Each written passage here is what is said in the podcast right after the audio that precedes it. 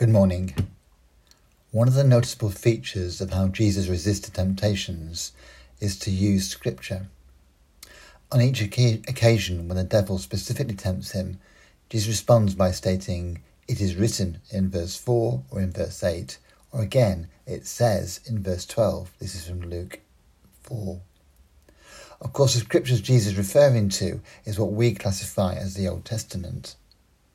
If we just look at one example, we can see how useful knowledge of the scriptures is so important for how we live as followers of God.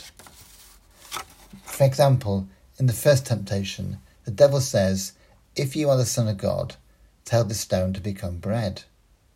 Jesus responds by quoting from Deuteronomy 8, verse 3 Man does not live on bread alone.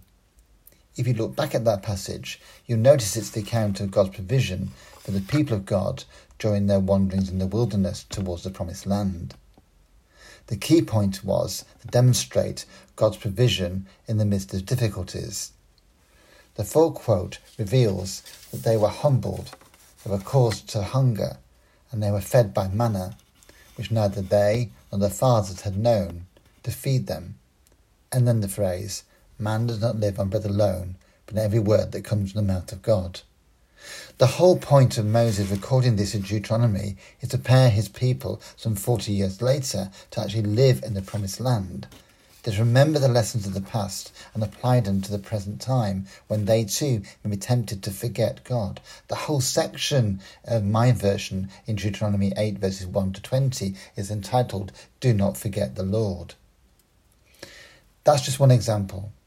And perhaps during this time of Lent, not only alongside listening to these reflections, we can dig a little deeper. Why not look at Deuteronomy 8, verse 1 to 20 for time of study to understand the background to how Jesus uses just this one verse, this one phrase to withstand the temptations now? You know, never, never, never know. It might help you too.